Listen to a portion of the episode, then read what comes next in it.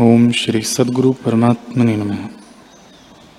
उदालक मन में विचार कर रहे हैं कि हे देव, सब आरंभों को त्याग कर मैं अलेप और अकर्ता कब होऊँगा? जैसे जल में कमल अलेप रहता है, तैसे ही मुझको कर्म कब स्पर्श न करेंगे?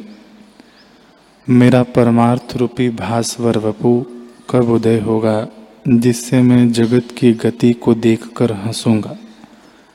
हृदय में संतोष पाऊँगा और पूर्ण बोध, विराट आत्मा की नहीं होगा वह समय कब होगा कि मुझ जन्मों के अंधे को ज्ञान रूपी नेत्र प्राप्त होगा, जिससे मैं परम बोध पद को देखूँगा। वह समय कब होगा जब मेरा चित्त रूपी मेघ, वासना रूपी वायु से रहित आत्मरूपी सुमेरु पर्वत में स्थित होकर शांतिमान होगा। अज्ञान दशा कब जावेगी और ज्ञान दशा कब प्राप्त होगी? अब वह समय कब होगा कि मन और काया और प्रकृति को देखकर हंसूँगा?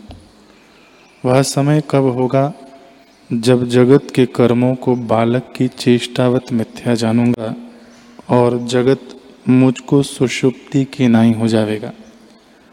वह समय कब होगा जब मुझको पत्थर की शिलावत निर्विकल्प समाधि लगेगी और शरीर रूपी वृक्ष में पक्षी आलय करेंगे और निसंग होकर छाती पर आन बैठेंगे।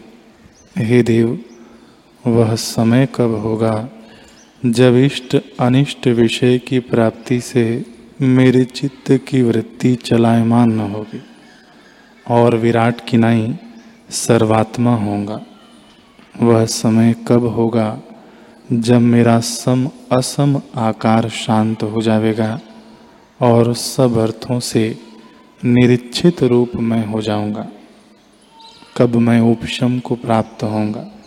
जैसे मंदराचल से रहित क्षीर समुद्र क्षीर समुद्र शांतिमान होता है।